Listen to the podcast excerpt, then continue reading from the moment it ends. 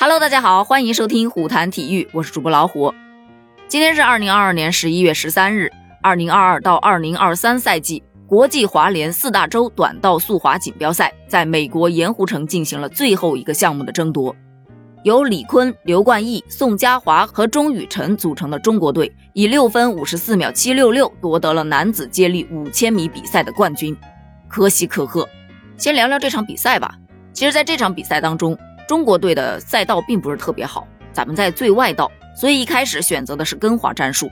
加拿大在前三分之一比赛中一直处于领滑位置，比赛进行到倒数的第二十八圈时，形势就发生了变化，日本队就开始超越了。但五圈过后，韩国队又开始发力，超越了日本队，冲到了领滑位置。不过，仅仅一圈之后，韩国队与加拿大队发生了冲撞，双双摔出了赛道。中国队趁势抢到了第一名。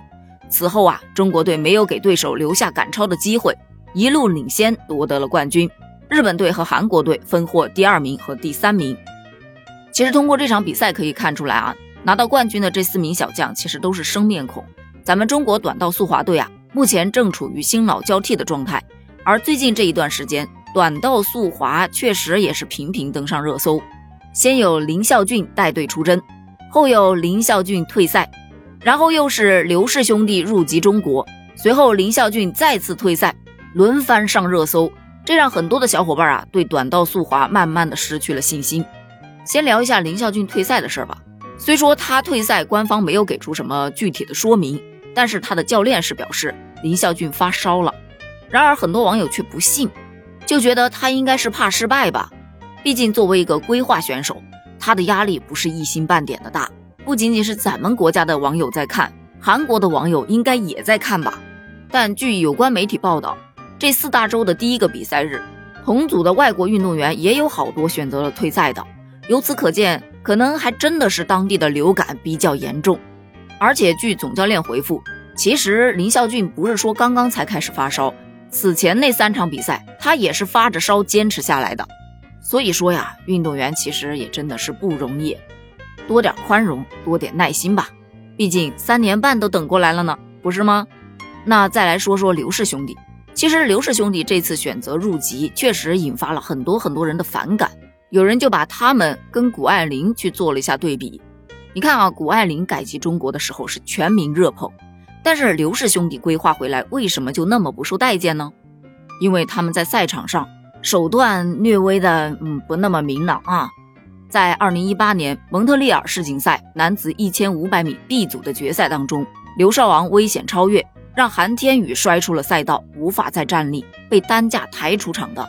此后，韩天宇是腰伤加重，康复困难，最终也无缘家门口的北京冬奥。这件事一度让韩天宇痛苦不已。还有被撞飞上了救护车的武大靖，被撞出脑震荡的石敬南，被撞出肩伤的林孝俊，网友就调侃呢：“你想象一下，毁你人生的人突然成了你的同事，你是不是想一想都觉得窒息呀？”咱们中国短道速滑从来都是干干净净的赛场，请继续保持吧。从实力上来说的话，嗯，这刘氏兄弟啊都是奥运会金牌的获得者，确实也有帮助中国夺金的实力。但是目前中国短道速滑正处在青黄交接的时刻，真的要把所有的希望都放在规划选手身上吗？这样对本土选手的影响会比较大吧。而且就算他们入籍，也得再等三年才能代表中国队出战，那个时候他们都快三十了吧？巅峰期是否已经过去了呢？这都是需要考虑的问题啊。正是由于有了这些负面的消息，所以才会让很多的网友对短道速滑好像失去了信心。但是呢，今天的这枚金牌却给大家树立了很好的信心，觉得咱们中国本土选手，咱们的新人还是很有冲击力的。而且除了这枚金牌，在本站比赛当中，中国选手张楚彤以四十三秒五零三的成绩夺得了女子五百米的铜牌。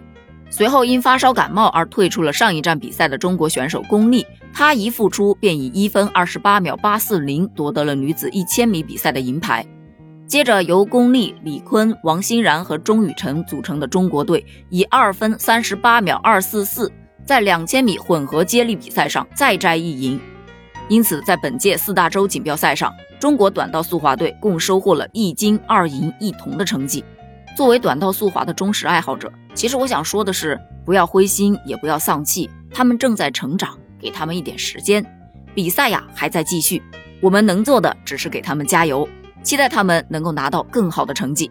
对此，你又是怎么看的呢？欢迎在评论区留言哦！评论区见，拜拜。